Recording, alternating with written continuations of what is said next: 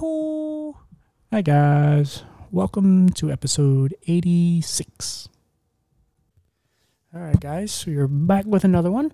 Um, so, you know, again, I'm always finding great guests. And, um, you know, I always said that I was like fascinated about like sitcoms back in, uh, even in the 90s to on down, um, where they had, you know, these like one off episodes. Not, not that this has to be a one off topic, but uh, where they just would randomly do a special where it wasn't as funny as it needed to be. It was more about the subject matter, whether it was AIDS or cancer or, or whatever subject matter was about, um, racial relations and things like that. And so I like to delve into different topics from time to time that isn't the norm. Uh, you know, not just another person with a disability. Um, so we're going to delve into a topic we have yet to cover. Um, but first, let's introduce our first guest. Um, why don't you say your name and obviously a little about yourself? Hello, greetings. Thank you for having me. My name is Joy Fisher Griffin. I'm an educator, a passionate adoption advocate, and that really just began advocating for adoptees' rights and adoptive and foster families over the past four years. Uh, I love the arts. Uh, I've, after going through my own struggles as an adoptee, I wrote my memoir, Finding Joy, a true story of faith, family, and love, that came out in 2019.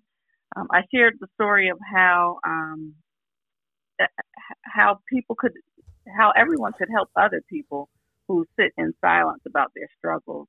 And I wanted to find ways to be open about adoption. And I think if we begin to have some of those conversations about adoption and adoptive and foster families and bring that to the surface, we might be able to help some members of those families find their their community, their safe space to have conversations. Right. I'm also an author of um, two children's books that just came out: "Choosing Joy" and "Adoptee's Journey and Finding Belonging," and "Singing with Joy." Uh, there are lots of different ways to be a family.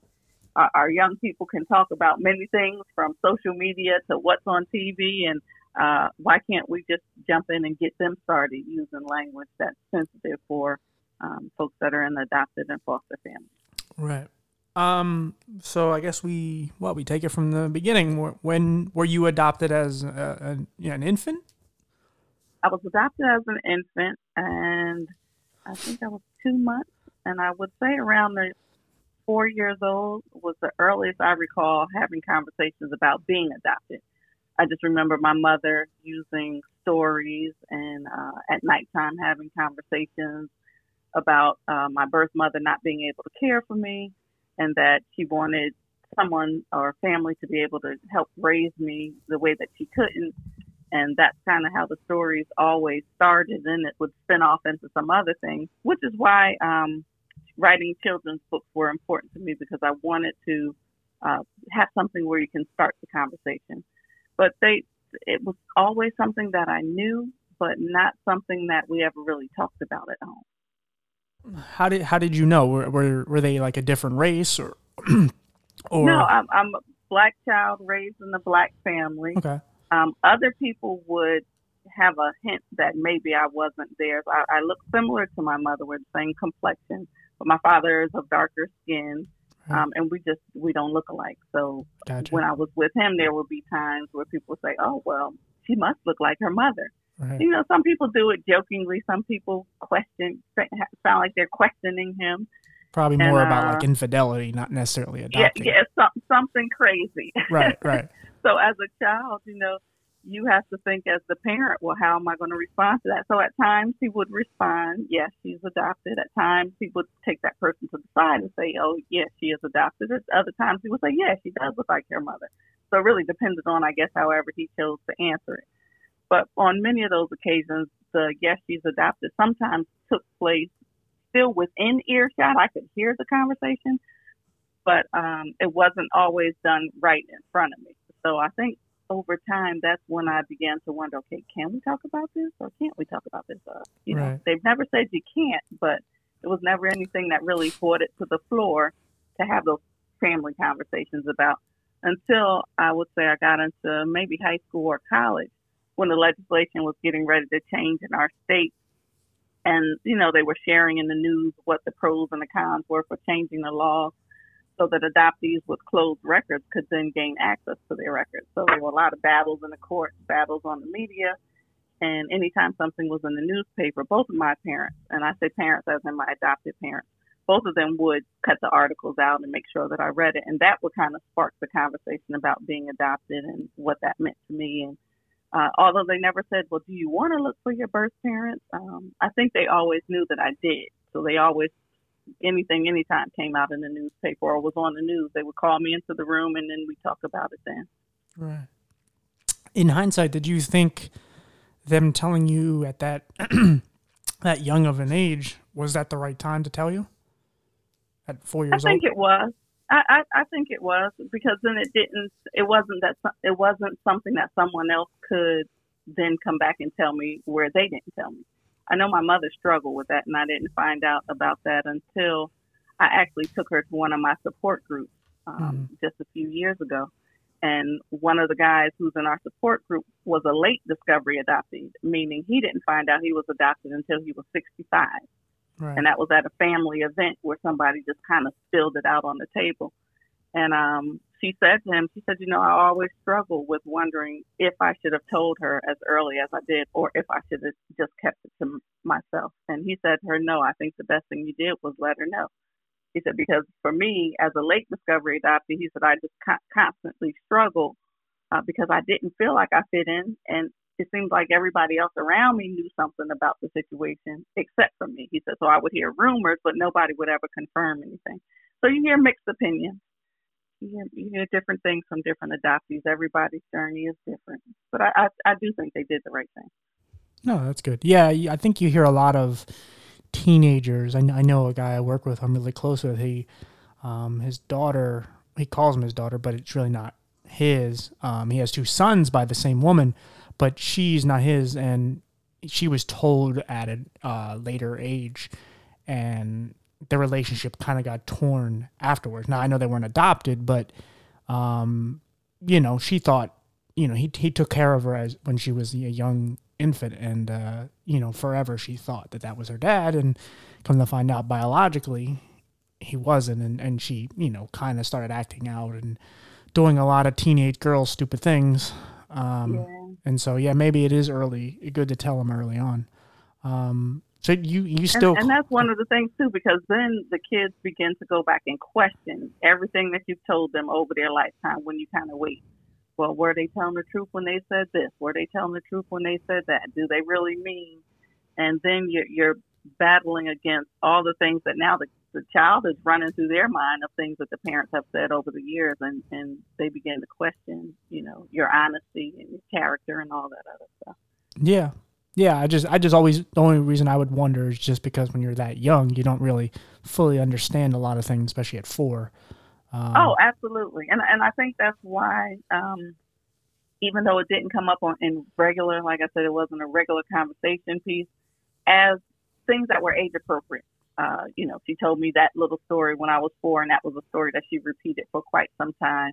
Um, and I think over time, with the media and everything else, you really begin to understand what being adopted means, even if there's no other, not a lot of conversation about it. Uh, so, but then you're familiar with the word. It's not a shock to you or anything. right. Um, I think I, I believe I heard you. You still call them mom and dad? Oh, absolutely, Okay. Absolutely. so I mean, up until when, and I'm sure you had your you know pushback and certain feelings towards it, just wanting to know who your mom and dad are, but uh, you were really well taken care of and well well treated. Yeah, I, I had a very good, life. Um, I, you know, there's nothing that I would complain or take away. I think my my parents did a wonderful job. My adopted parents, that is, and um, it, it it's been a blessing truly to have now my birth parents have gotten a chance to meet my adopted parents, Oh wow. and even just to see them say thank you and show their appreciation to my adopted parents for how they raised me. Yeah, that's awesome. Yeah, I mean, again, you know, you're an advocate for it, and, and it's great. But you know, you, you hear a lot of horror stories, and you know, sometimes people do find their, you know, their their right parents that will take care of them, but then they had to go through a couple bad ones. Um, with you, you you landed in the right place, which is you know super fortunate. Absolutely, and I think that um, you know, if you're talking in terms of folks who are going through many foster families and being bounced around, that's something that you know every state I know is beginning to take a look at. And I think through the pandemic, one of the things I was just reading recently was about um, how states are now beginning to start looking for relatives within the family to adopt kids before before they send them out to other, other to to um, have them relinquished to other people in the community. They are asking family members to take on the children of their loved ones to kind of keep the child in the family. Yeah, that's really good. Now, yeah, I don't I don't know a whole lot about it, but when when someone goes through a bad experience, whether any physical violence, molestation, or anything in these homes that end up being bad, how do they like? Is there a way that they can kind of mark them down? You know how I mean it's a bad example, but it, you know like with pedophiles, they have like a dot where it's like we can't go in that house. Like, is there a way that they can kind of be marked down as a bad family to go to, or do they just kind of get passed around and maybe they'll get another family? Uh, oh, absolutely. I think a big part of that is is when they find out. So sometimes if children are going through different homes or group homes, and um, if they're not reporting different things, then it makes it more difficult to identify the good ones and the bad ones. Mm. But I believe that when I know for us as a school, when we hear that our any of our young people in group homes or foster homes, if they're having any issues, we have a duty to report that. Right. So I know many. Uh, that's just a, a, as it relates to being an educator. Period. So there is a duty to report those kind of things, and there are records that are taken, whether you call it Division of Children Protective um, services or Division of Family Youth and Services, whatever it is in each state, there is an organization that keeps track of people, group homes, foster homes, you know, just even right. regular individuals that. Right. I'm sure that's gotten better. Cause harm for children. I'm sure that's gotten better over time too, right? Because there, you hear a lot of horror stories, but I'm not saying they still don't happen, but I think you hear less of them than you used to because I don't think there was much research. I think just anybody could probably just adopt somebody, and but now there's so much more care into it and and uh, more aware oh, awareness. Yeah, there's home studies. There's um, folks that come actually come out into your house. They check your background. Uh, there's a lot that of front end work that's done before even a child is placed in your home, whether that's through uh, foster care or through adoption. There's yeah. a lot of, of checks and balances that you know agencies have put in place to ensure the safety of children. Yeah, I mean, and you always like you know I think the more awareness that goes to certain subject matter, even just like what we talked earlier about, just mental health, like you know you hear a lot of these horror stories or just these people that you know these kids that go through these homes and you know they're they're still wanting to know who their parents are and they have this like feeling of resentment or, or just anger of like why did my family give up on me and you know if you don't address these things like mental health um, at an early age then that's how it kind of gets worse and um, so I'm sure with the information that comes out with a lot of these subject matters, it probably helps with what you're advocating for because, um, you know, especially young ages like that, they're so fragile. Um, and the more information that's headed that way, and then the more people that know what they're doing, and not just putting anybody at any job, um, I'm sure it's probably an easier way of getting these kids into a better home. Yeah, and a, and a big piece of that, a lot of states are taking what's called a trauma informed mm-hmm. um, way of working with children, realizing that children that are coming in, if you're talking about homes that have been troubled, uh, how do we then work with them? How do we then support them? How do we get them the counseling that they need? Uh, and then how do you work with the educators who see them on a day to day basis? So a big part of that is really educating you know, if Johnny is cutting up in class, it's not necessarily because he's a really bad kid. You don't know what went on at that at the home prior, or you don't know if he just moved from one home to another home. So we're trying to, um, and many states are trying to train educators, case managers, counselors, social workers, so that they can be aware and attentive to those types of behaviors that isn't about somebody just being bad, but there may be some underlying, you know, issues that need to be addressed as well. Right um, as you were talking about before, just wanting to come out about being adopted. Is that label like on a kid? Is that stills kind of uh, give you like a bad taste in your mouth as far as like when, when people hear the word like oh that kid's adopted it's like well that's probably why he's acting out or whatever like is that still kind of a label that kind of affects some of these kids I, I think it does. I think um, we hear adoption, you you automatically go somebody gave them up, or you know maybe the mother was a little loose, and or maybe she was raped. So all those stories, storylines that we hear sometimes in the media, yeah. uh, just start running through people's minds without any facts or without any information. You just hear adopted, and there must must have been something wrong, and sometimes that stigma creates a certain shame and embarrassment in the adoptees, the adoptive parent, and the birth parent in terms of um, even just feeling open and comfortable enough to say that their child is adopted or even that they're interested in adopting because so many people, and I think the media has gotten a lot better in terms of storylines that we see as it relates to adoption on television. Yeah. But a, a, lot of the things when I was growing up was about the crazy adoptee who was going to go after and attack their, you know, if they found their birth parent, they were going to try to do something to them, yeah. or just some kind of off the hook storyline that just was not positive. And I think the media has finally begun to have some more positive storylines that that can change even the child's perspective on their adoption situation. Right. Yeah, because if you think about it, even if someone did like the most basic uh, you know, homework on, hey, you know, like in your case, I was an infant. And it's like, even if my parents were crappy, you can't say I was crappy or because they gave me up because I was crazy. I was, you know, four months old, two months old. Um, so if you do just basic homework on where, you know, and again, there are some kids that really were bad and they got put into homes and so on, but, you know, I don't think that's the norm. So, um, yeah, I'm sure people just did basic research on, hey, okay, yeah, my background is I was adopted as an infant. Um, yeah, it's not because of me. Um, and, yeah, and, and and a lot of us as the adoptee, sometimes it's it's more difficult to think of it that loosely because our first thought is if if one, how can we be lovable? Who's going to want us if our birth mother didn't even want us? So those are some of the struggles that we face. Those, you know, uh, um, issues of abandonment, issues with identity because you don't really know where you come from, issues with um, just loss and grief and fears of people leaving you. And, right. and even though you were, I was adopted as a child, all those things still exist. All those things are a part of trauma. All those, my, my birth started with a loss. And it started with a loss of me losing my birth mother. Um, uh, yes, you gained an adoptive parent or adoptive family, but there's still a loss there. Uh, one of the uh, situations that this gentleman he described it, he said, "Okay, you're dating somebody and you're dating them for about seven or eight months, and the time you decide that you're going to get married kind of quickly, but you're going to go ahead and get married."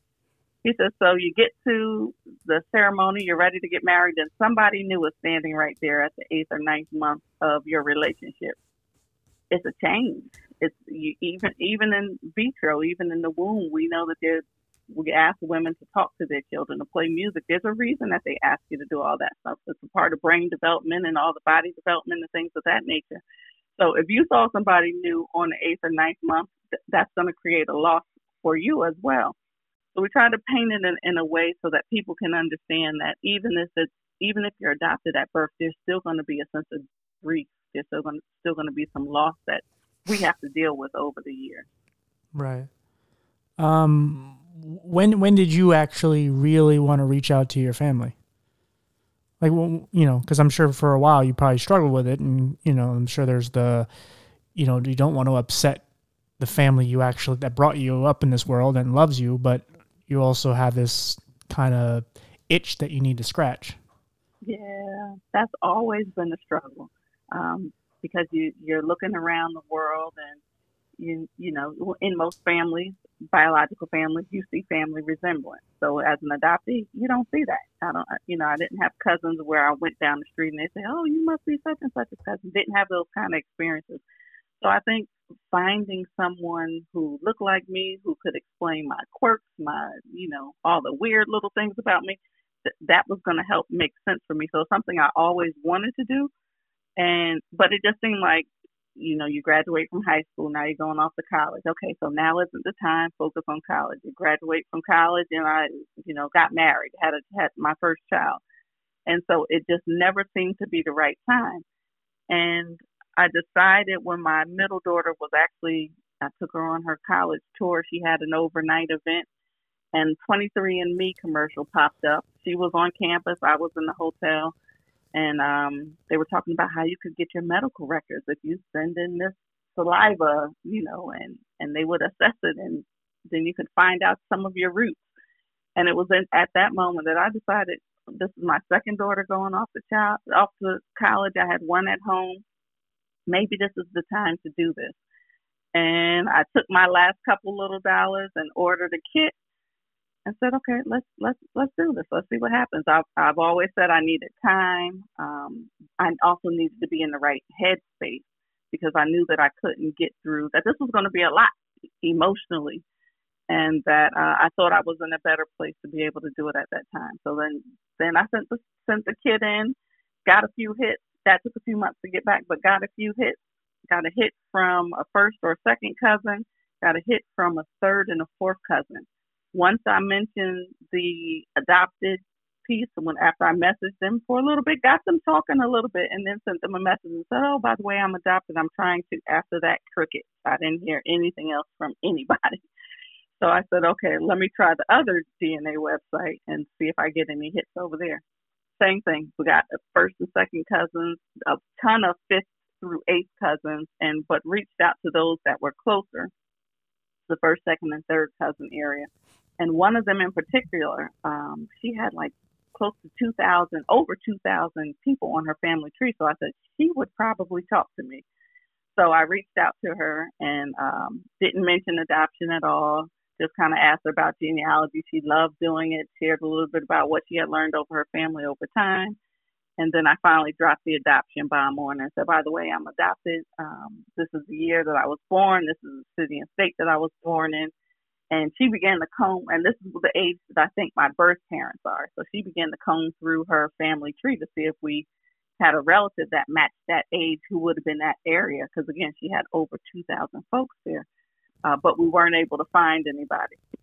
So a, a, year and a half later, I tell her, you know, I, and she and I had been talking for that whole year and a half. I said, well, I'm not sure when the legislation was going to be finalized, but I'm here in January. I said, so once January is finalized, I plan to apply for my original birth certificate. If I get it, and if my birth mother does not um, redact her name off of it, I should have a name to give to you so that we can match it up. So we had a couple more months to wait, and then uh, first couple of weeks in January, she reached out. Did you get the name yet? And I said, no, I didn't get the name yet. And then uh, that's when I realized the legislation announcement that was going to be done by the press was two days later. So I decided to go to that and um, a few weeks later, after that happened, I was able to get my original birth certificate. It had my birth mother's name on it. I sent it to that cousin that I found on the DNA website, um, and the name was nowhere in sight on, and not even anything that closely matched. And so then we realized, well, maybe we're related on my birth father's side, but then we still had to figure out how to get some information from my birth mother. So it between social media, um, Google, we were able to find my birth mother, popped in her name in Google, popped in her name in Facebook, up pops her picture. And we, I, I started writing letters and I wrote letters to her, sent her messages on Facebook and just asking her to reach out to me. And she hadn't reached out for quite some time. And then my cousin and my oldest daughter said, Oh, just go to her church because at that point we found a lot of information about her on Facebook. And uh, I said, I can't just show up at her church. But before I knew it, she responded to me on uh, Facebook. And that began the beginning of the, of the conversation and the beginning of the relationship. And once she solidified that I was who I said I was, and in my letter to her, I wrote my birth name, and a birth name was on the birth certificate. Only she would know that. And so she confirmed who I was and then gave me my birth father's name. I then gave that birth father's name to the cousin on uh, 23andMe, not 23andMe, on Ancestry. And um, she called me immediately and said that that's my first cousin. And so before I knew it, in, in one day, the end of January, I was talking to my birth mother and my birth father at the same time. Wow. Were they were they weren't together anymore? No, they weren't together. They hadn't been together since my since I was born. Since wow. I was born. They did go to college together and um, She ended up graduating one year. She graduated the year after, but they had not been in communication until until I came back into their lives. Right. What was the conversations like? Were they happy conversations? Was it awkward? Yeah, well, I mean, it, it all starts off kind of awkward because you don't really know. You know, I think my birth father, when my cousin, I told my cousin I couldn't call my birth father because I, I just wasn't ready to do that because at the same time I was text messaging my my birth mother. My birth mother didn't want to talk to me on the phone. She said she didn't want to hear my voice until she actually met me. So she would only message me through Messenger or through text messages. And um, those conversations went, they were very smooth, went fine, found out a lot of things about her that were similar to me. But with my birth father, um, my cousin called him and told him what was going on. And, you know, he was, uh, well, what does she want? Is everything okay? And all that kind of stuff. And then she called me back and said, well, I don't think he's going to um, call you for a few hours. He, she said he wasn't shocked, so he knew that you existed, but I don't think he's ready to talk. Okay. She said, give him a few days. She said, maybe two or three. So I was fine with that because at that time, again, I'm still I'm talking to my birth mother while I have her talking to my birth father, and so I said, okay, I, that that's good. Let's let's just see what happens. Within 45 minutes, he called, and he and I stayed on the phone for at least two and a half hours, and it, it was it was very cordial, very warm, very welcoming. Um, acknowledged that he knew that I existed or that I was out there somewhere, uh, and really just went through every ounce of family history I think he could in about two and a half hours. wow, that's pretty cool. that's got to be very surreal for you. What? How old were you when this happened? I was forty six. So yeah, I mean, forty six years go by, and a lot of information is coming your way within two and a half hours. And at that point, when you talked about the need for mental health and mental health and how it matters, I I knew that I needed counseling. I knew that there was no way that I was going to be able to take in all of that information and um, know what to do with it because I, I literally felt like I was going crazy some days. I'm like, is this really happening? Is you know, what am I supposed to do? And so I was reading some books. There's some books on reunions and things you're going to feel and things you're going to go through. So then at that point, now we're preparing to meet. So okay. So how are we going to do that? And I found myself from January to the end of March, every other week, we had some kind of family event with one side of the family or not, or the other. So by Sunday, Monday, I was just emotionally drained, and that's where counseling, I really believe, saved saved my life and kept me sane through all of it. Because you're just juggling with so much that's being thrown at you. A lot of people want to ask you questions, and you have questions, and you don't know, you know, what fine line to cross, what not to cross. So it, it was a very emotional um, period of, of life. And and it was also a time when I thought it was important for my girls to be in counseling too, because they all these people people were going to be coming in their lives as well. What did you What did you tell them? Like, did you were you as cordial with them about, you know, you being like that's not you know your mom that you grew up with isn't their grandma biologically. They, like, how did you break it to them? they actually found out when I think my oldest was maybe 10. 10 might have been might have been 9. They, I think they might have been 9, 7 and 4 at the time.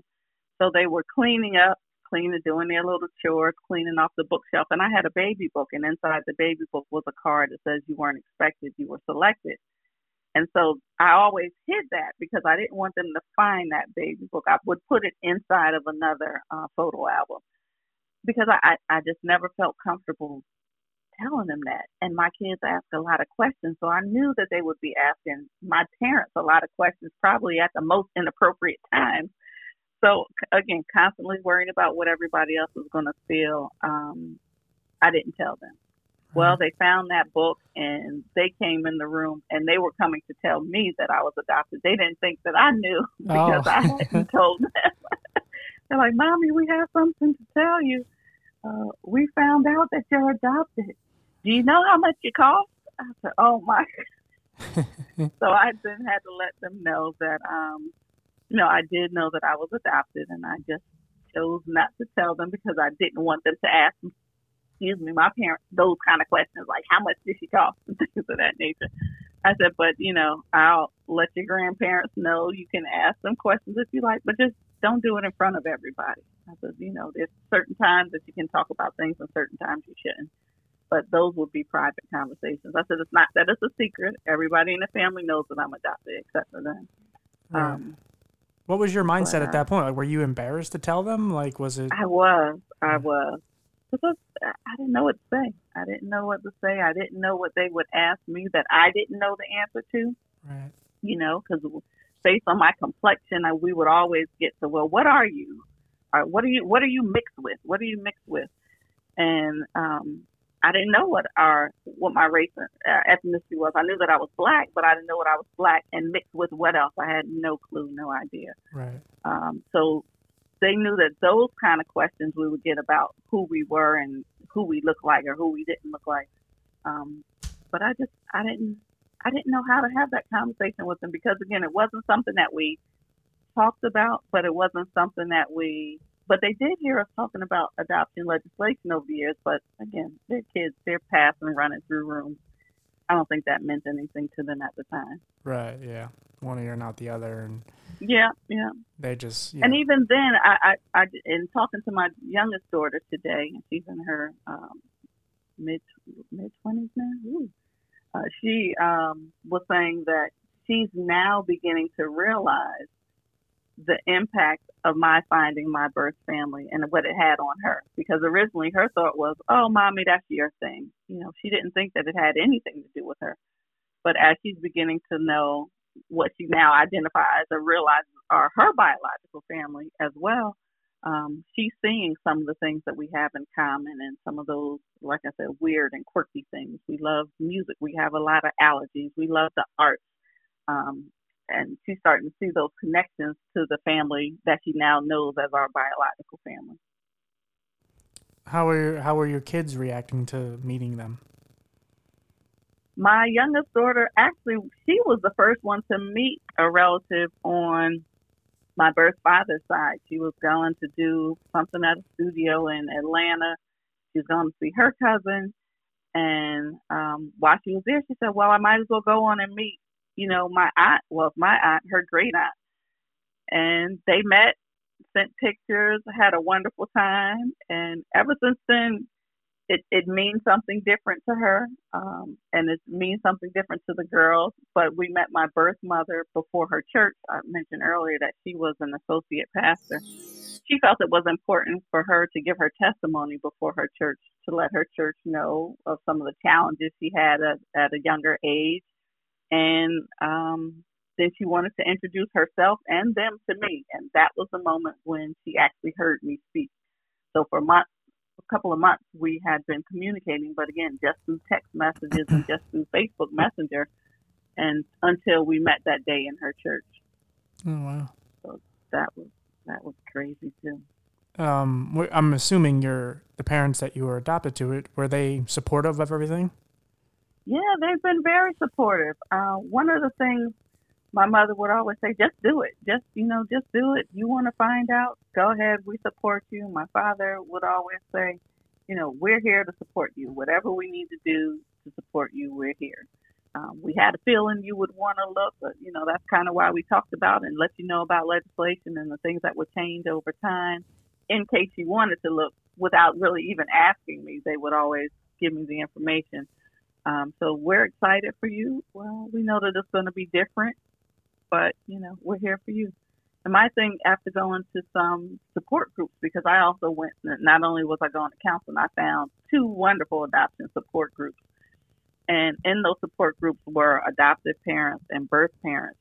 And I got a chance to hear even before I met my birth parents some of the challenges and some of the struggles that folks went through on their own reunion journey and I got to hear different perspectives. You know, since it wasn't just adoptees there, you got to hear from those other voices who helped me put some things into, place in terms of what I was hoping for in my reunion and what I wasn't. And uh, one of the things that I, I heard often was many adoptees struggle with um, blending those two families. you know, because folks can sometimes get a little territorial. I don't want you to meet your birth family, you know, and, and we're happy for you, but we're not really happy for you because we feel threatened by it. So there's just so many um, barriers and things that can get in the way along the journey that I, I, I asked both my adoptive and my birth parents, I said, I don't want to be one who feels like I'm torn apart. I said, I'm seeing it in my support groups that adoptees, we're just trying to put the pieces together, and yet we have family around us and friends around us telling us that everything that we're doing is wrong, or how dare, how dare you go and look for your birth parents and you had these wonderful adoptive parents. So we're battling with all this stuff. After a while, some of us will start to shut down, and I just didn't. I, I was just hopeful that they would understand that it, it meant more to me if they would do whatever they needed to do to be a part of this journey um, without me feeling like that I was battling or one family was against the other family. Right. And and they've been very supportive ever since, since then. And I did give them a book to read, just asking them to take a look at some of the feelings that they're going to go through. In the support group, one of the things I learned was that um, birth parents, when you talk, when you're getting ready for a reunion, birth parents are being taken back to the time when they relinquished you. They're being taken back to that period of time in their life where whatever the struggles were, it's, it's bringing all that stuff to the surface. But you have to also think of it, or I had to also think of it, is that it does the same for my adopted family. That whatever their struggles were with fertility or whatever the case may be, that um, you have to think about that part as well. Right. So trying to juggle the two and be sensitive to that and recognizing that my story is not just my story alone. It, it does include personal parts of their stories stories as well. Was there any kind of sorrow or sadness on your biological parents that they gave you up, or was it just like okay, it's you know what you know it's what we did at the time and we don't regret it? Yeah, I, I think with them both, and and people will always ask, well, do you have siblings? And I think uh, one of the things that my um, cousin that I found on DNA when we found my birth mother's site she said, I think she thinks of her decision often. She said, if you look at some of the things that she posts, she always talks about, you know, getting over challenges in life and struggling with some things of the past. She said, I, I, she said, I think that your story is a part of some of the things that she posts. And when I did, when I talked to her, and you know, you you do find out that yes, they did. It wasn't just we relinquish you and now we're done and we just forget. It's something that many birth mothers struggle with for years, right. uh, and which is a, a big part of uh, because each state's legislation is different in terms of whether or not their adoption closed records can be open. But one of the things that the media will often say is that birth mothers want to remain anonymous. And in New Jersey, we actually had a few birth mothers say we didn't sign any paperwork that said we wanted to remain anonymous. The paperwork actually says that they could be given information after they turned 18 or after they became an adult uh, if they wanted to reconnect. So the world sometimes thinks that birth mothers want to remain anonymous, but until you talk to actual birth mothers, mothers, that's not always the case. Right. Um. So that that you had, since you had such a great experience as far as you know your adopting parents, what made you actually want to advocate? Because at, at 46 years old, sitting around the table, um, listening to adoptees, adoptive parents, and birth parents talk about adoption as if it was just a regular conversation. Um, nobody was crying. They were able to tell you their story. They were able to tell you their struggles. Some of them had horrible reunions. But the fact that they had their reunion or were able to get information and um, go through counseling and go through support groups the fact that they were in a healing place, I felt that if I could be like them, not only could I help myself, but I I might be able to help somebody else who's struggling silently because we don't talk about this. And if we don't talk about it, then it doesn't give people the freedom to find out about support groups, to ask about adopting kids, to, to ask about, to talk about going to counseling. So it was really just important for me to um, figure those things out. Yeah. And, and I wanted to be able to create a space in our communities where we can talk about adoption without whispering. And especially in the black community where we really don't talk about adoption. Um, and, and we have a lot of kinship adoption. We have, it's not anything that's that that's new to us. It's been going on forever, but it's always been, you know, very secretive about many of our family stories. And even that day in that legislative room during the announcement, there were maybe 90 folks in the room. There were four people of color. So I knew had I not been in that room, and one of them was the guest speaker, had I not been in that room, would the information even have gotten to my community if I'm relying on the media and what they were going to put in the newspaper the next day about the legislation and what changes were made and how that impacts me as an adoptee?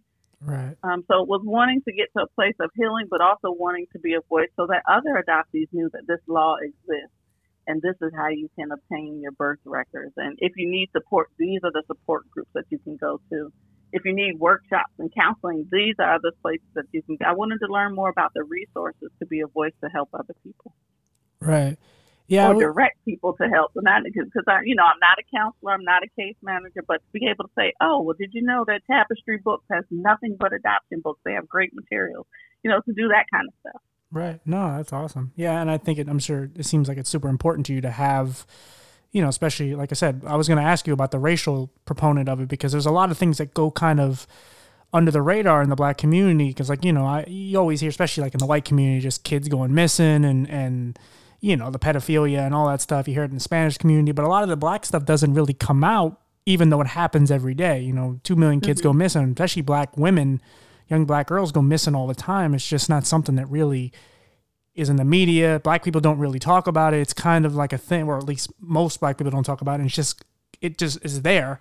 And I was wondering how that is uh, talked about as far as the adopting part of it, um, because you know it, it, it it sounds stupid, but there's you know you sometimes you have to go by community by community because there's you know there's some things that get on the radar and some things don't. Some things that don't. That's true. And that's true. Yeah. Yeah, and and with that, I, because we and and like I said, folks have been adopting formally and informally for years. Um, and and a big part of working with this group, they said, well, Joy, you know, and they're they're predominantly an older white group of of advocates, and they said, look, we're older white people. He, they said, but the majority of the people who are adopting nowadays are people of color. They want to hear from voices of, from folks that look like them. And they said, We've been doing this for 34 years. So we're looking forward to finding some folks where we can pass the torch and say, You all, you know, go on and continue the advocacy work that we've done. And that was their challenge to me. Um, and in the black community, grandma has been raising such and such as kids for right. years. Right. Auntie taking care of somebody else's child for years. Mm-hmm. Uh, step parent adoption. Some do it formally, some do it informally. Kinship parent adoption, kinship adoption, not even kinship parent kinship adoption is, is very big in in um, in the adoption space, and that could even be a teacher. Uh, you hear about that on you know on the media every now and then. Uh, teachers that are adopting children that need care. Um, so uh, adoption is, is, is all around us.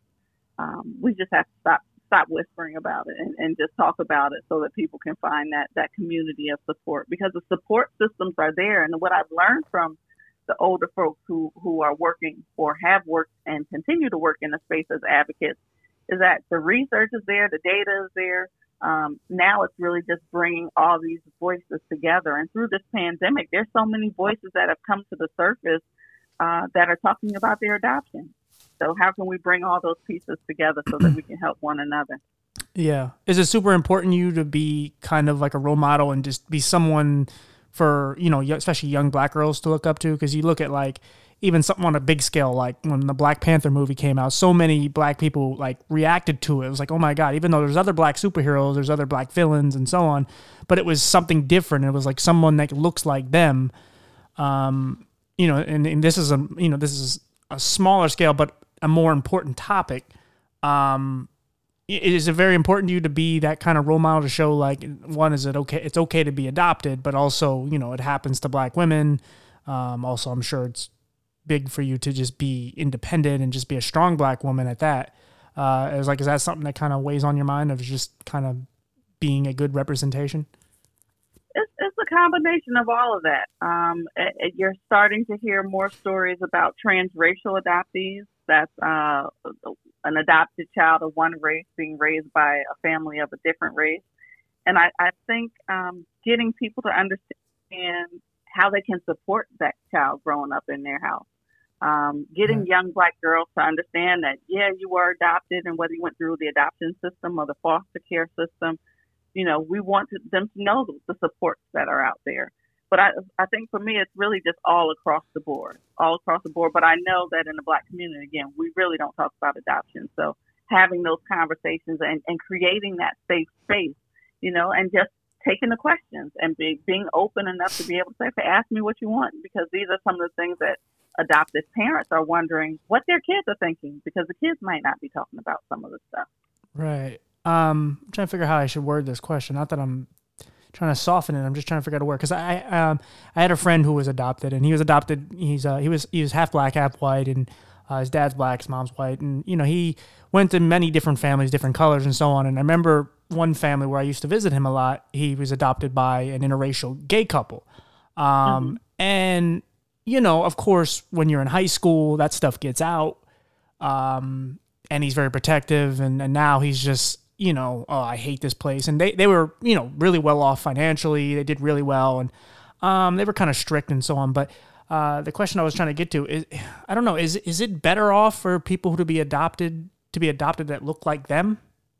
Because you know i think you see some of these struggles where like if, if maybe you know like if you were adopted by white parents and again they could be great parents but that's probably going to make you really start to think, well, clearly I don't fit in this family because I don't look like them. Again, you may be treated well, but you know, you go, your mind wanders all the time, especially when you're young like that.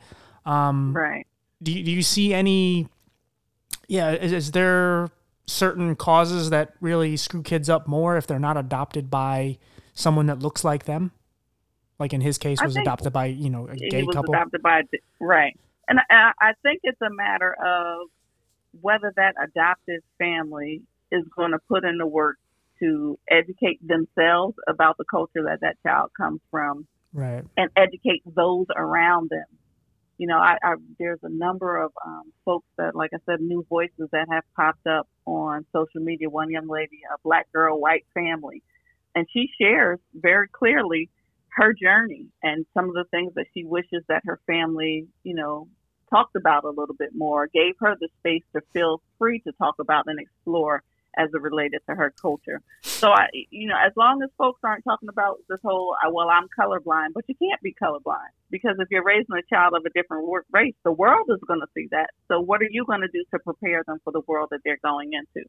Right. So I, I- I think that's a big part of it. Um, you know, Yeah. whether one is better than the other.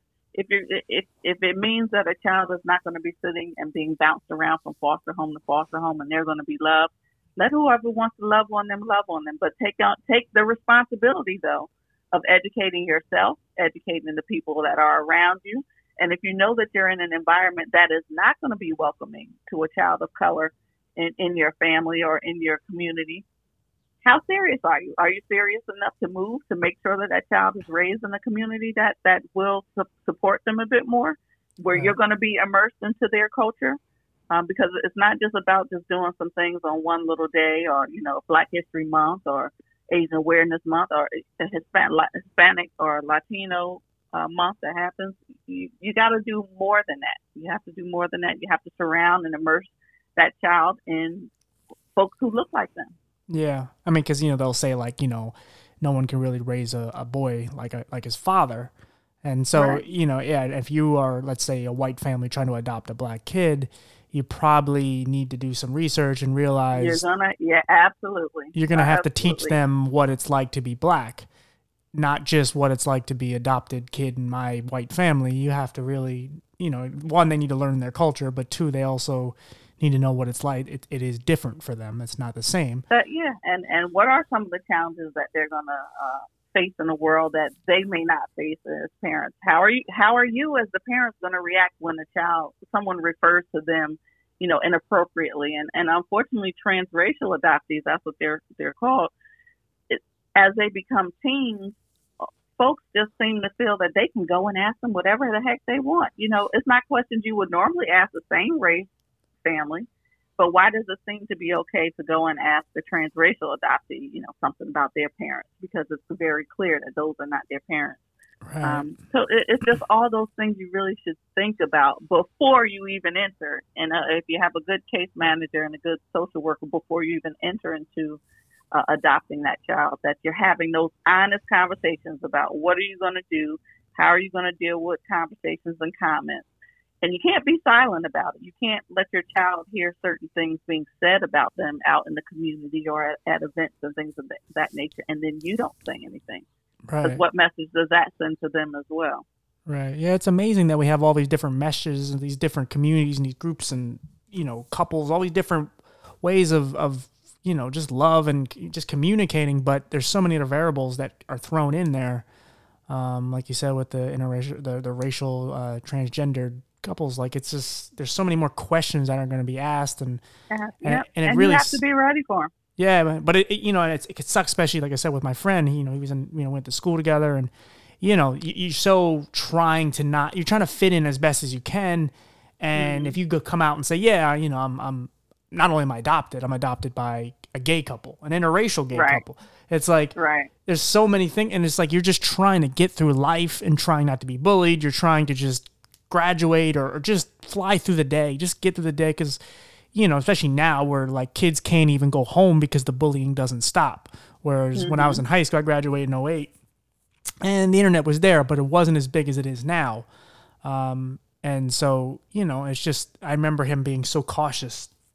And when someone found out about it, he thought I told, and I was like, no, man, I didn't tell. I don't, I don't care. I've been to your house. I don't yeah. give a shit. But yeah, and and uh, that is it's funny that you mentioned that because that is that's what's written in my children's book, Choosing Joy and Adoptee's Journey and Finding Belonging. I talk about, and the next one, next book is there are lots of different ways to be a family, and I use pictures of a gay couple with a child, um, you know, interracial families with a child, and that was I wanted to include that because those are the stories our kids are living. Those are the stories that are real life stories for adoptees. And if we can get little kids to start having these conversations and they begin to see that as normal, oh, okay, you know, then it won't be so difficult to have those conversations. Or again, we won't have to shrink and hide ourselves or for fear of being outed, you know, by somebody else because that's a whole nother level of stress right there. Yeah. And you, you don't know how many of these kids you're saving because there's so many of these kids that are just in these shelters and just are struggling mm-hmm. and, and you know it's bad enough that they don't have a family now they're just in some place that are probably not getting the best food and just they're being mistreated and you could save one of these kids and they can have a really good life or they can go down the route of you know even like what you see in the black community you see a lot of these kids who don't have fathers and they're just killing each other and it's it's horrible and it's like you know there's a lot of these lost kids that just don't have much to believe in other than these false prophecies and these people that are just leading them down the wrong you know roads. And there's a lot of families like i mean you gotta give credit to some of these families that are different colors and different you know genders and they're taking in these people that don't look like them um, because there's a lot of risk that goes in that. There's a lot of knowledge that you need to you know take in. And you know, a lot of responsibility more than just you know like with your family just adopting another black person that looks like them because you could kind of if they didn't want to tell you they could kind of get by saying look right. you know we're we're related because look obviously but Right. Um, and they don't have to teach you anything new for the most part. Whereas a lot of these other yeah. families, they, they really have to take on a journey of something they maybe, I mean, I guess if you're going to go down that route, you kind of know what you're getting yourself into, but um, you can't really prepare for everything. Um, so yeah, yeah. and I, like I said, I think having those conversations with young people early that there are a lot of different ways that we can be a family, and every family is is is can look different, and it doesn't mean that one is better than the other. So if we start with young people having those conversations as they grow older, it'll just be part of th- their way of thinking, and they'll get away from some of the other the other negative thoughts about it. You know. Right, and there's adoptees and things of that nature. Yeah, and I mean, and, and, there's nothing worse than when you see these kids that are so lost, and doesn't matter what color they are, but when you see them you know, like when these kids shoot up schools and all that, like it, it's unfortunate because you see, you know, obviously mental health is a huge part of it, but you know, parents a lot of times don't want to take credit for their kid when their kid grows up to do something stupid. But when their kid grows up to be a doctor or a lawyer, it's like, oh, I did that. That was because, you know, we taught them right. But then when their kid does something terrible, it's like, well, it was, you know, rap music or rock music or video games or whatever. And it's like if parents spend a lot more time in their kids' lives and realize what they're going through and because there's so much more kids are dealing with nowadays. Uh, there's Oh, so much yeah. information that's just there for them, and you know, if you don't stay on them and you don't realize what they're going through, then you know, bad things can happen. Um, but it's not easy for parents either because if you tell them not to do certain things, they're probably going to go and do it. And so, you, know, again, I don't have kids, but and that's biological or adopted. Right. That doesn't matter at that point. Right, exactly. And so that's why it's Yeah. just it, it's very key to have these conversations, but also parents have to have an open mind to everything because you go and tell your daughter, don't go out and do this and don't do that, and you know now she's pregnant, and that's you know what are you gonna do? It's it's you know I don't know. Like I said, it, you just gotta have to be really ingrained in their lives because.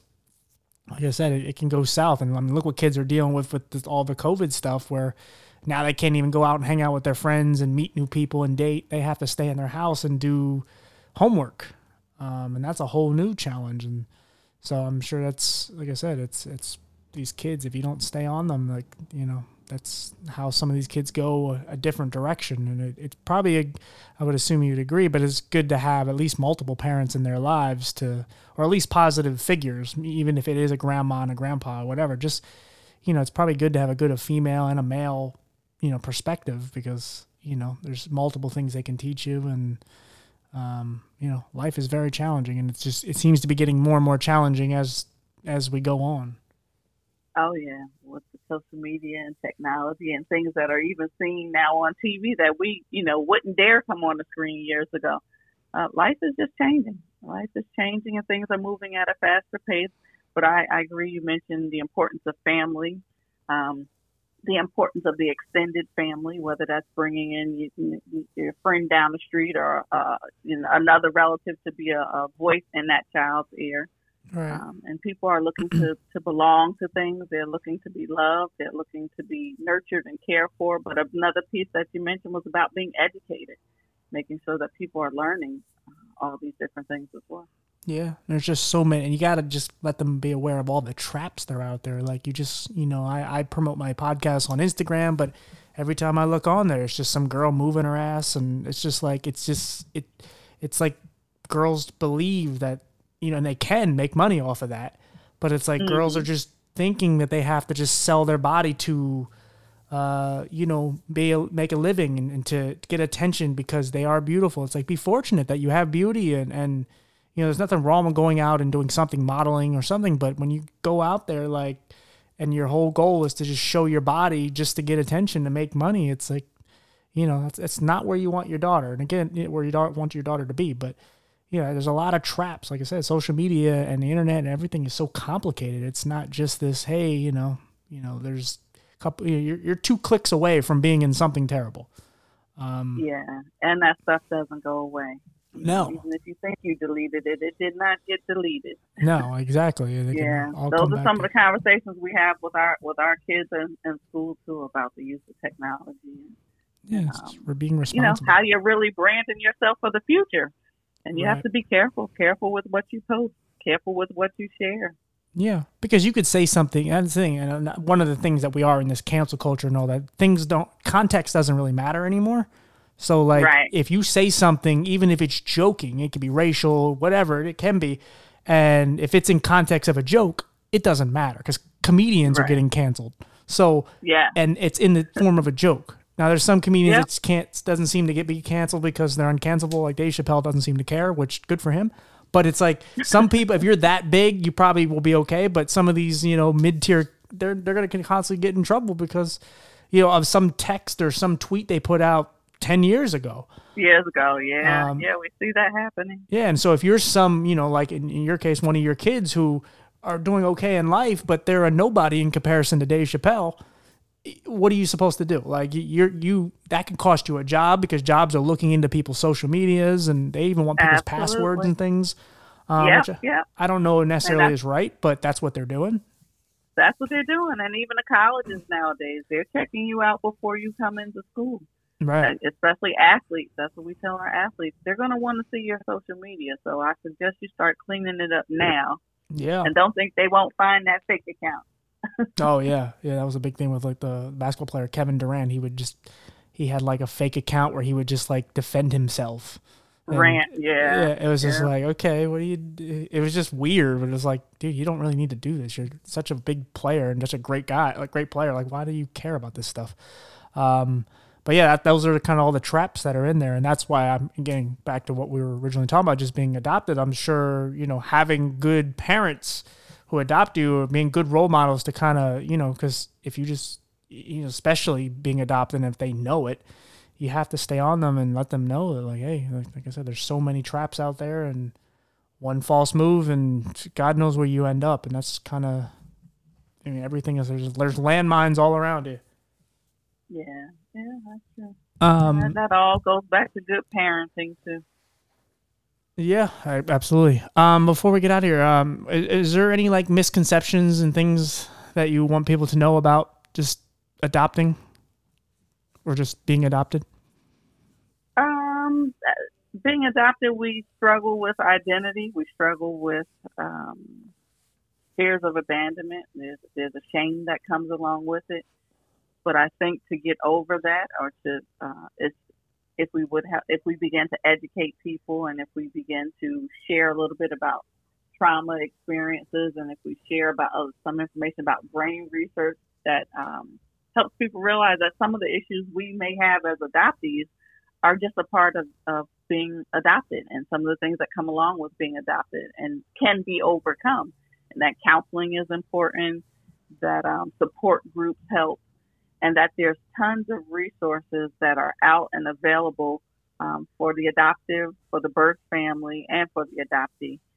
And that, again, my goal is that uh, I'm hoping we normalize the conversation so people can stop whispering. And when people can stop whispering, other people will begin to find their their community where they'll get their support along the way. Absolutely. Well, I think you're an awesome person. You're like a very beautiful soul. You seem to be on the right track, and I'm happy that everything worked out for you with your family. And uh, if you ever need anything from me, please just reach out. And like I said, hope we can keep in touch. Um, I will promote your books when the, when the episode comes out. I'll put the links in there. Um, okay. But yeah, anything you need, like I said, I'm just happy that I got to meet you, and uh, like I said, you're an awesome person. Thank you. Thank you for having me. I, I love one of your messages, which was don't give up, keep fighting through adversity. And I, that's the same thing we do as adoptees on a day to day basis. And I know you mention that quite often. Yeah. Uh, when you, when you nearly see death, as I did, you know, it kind of puts it into perspective of, you know, it can end tomorrow. So you might as well try to make the best of it and just keep fighting because there's a lot of people and I'm sure you see this in, in, in you know with the being adopted. I'm sure there's a lot of people that just feel alone and, and there's no one like them, mm-hmm. um, especially with the stigma that's put on them that oh you're adopted. It's like oh well you don't want to tell people, so that's why it probably doesn't get out there as much.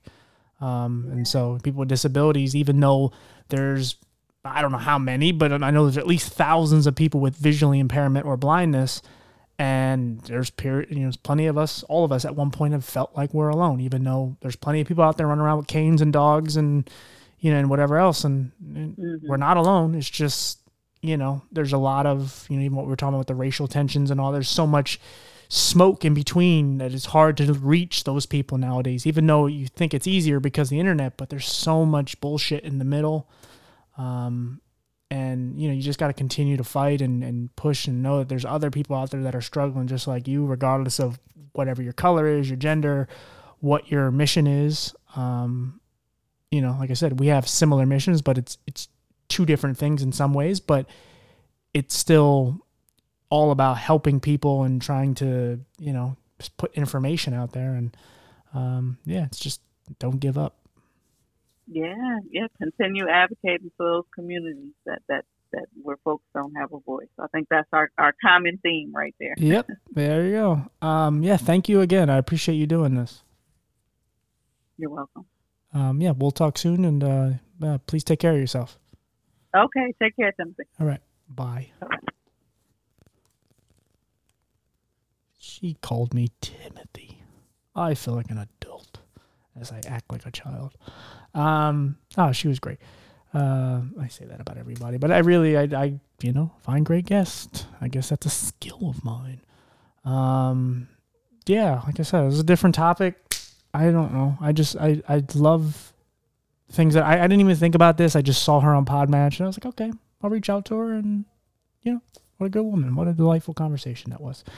Um, okay, I just I heard people talking and I was wondering if it was her on the phone or or something else, but it's just someone outside. So I'm not going crazy. Um, yeah, guys, I hope all is well for everyone. Hang in there. Uh, yeah, still battling my mental health. Been kicking my ass. Uh, been off and on in a weird place. Uh, I bought these new uh, multivitamins. This is my mental health check of the episode. Uh, these multivitamins, they're called, what is it, Garden of Life? Yeah, Garden of Life. I gotta take them four times a day. It's got like everything. It's a it's a mixture of all these vitamin A, vitamin C, vitamin D, vitamin E, vitamin B. Like it's called like a vitamin B mixture or something because it's got like B12 and B3 and B all this other crap. Um, so we'll see how that works. I'm only I could, I'm only on my second day, so it's hard to say if it's really working or not. And I'm also back on my medication, so there's that. And but yeah, I've been a mess lately. So um, you know, not many people have checked on me, but hey, what are you gonna do? I'm sure when this episode comes out, people, oh my god, we didn't know. I, okay. Um, but uh, yeah, hope all is well. Like I said, please everybody take care of yourselves. Hang, you know, check on the people that care about you, and uh, you never know who's struggling out there, regardless of mental health or not, physical problem, whatever it is. You know, maybe they're dealing with a financial problem. I don't know. Just check on them. Um, you know, love up your animals, which something I haven't said because I'm a big animal person. Love your animals up. Don't abuse them. I hate you people if you abuse your animals. Um, yeah, and I think we can get out of here. Oh, I'm looking into getting like music and stuff for this. Uh, royalty free, as it's called. Uh, I'm looking at that.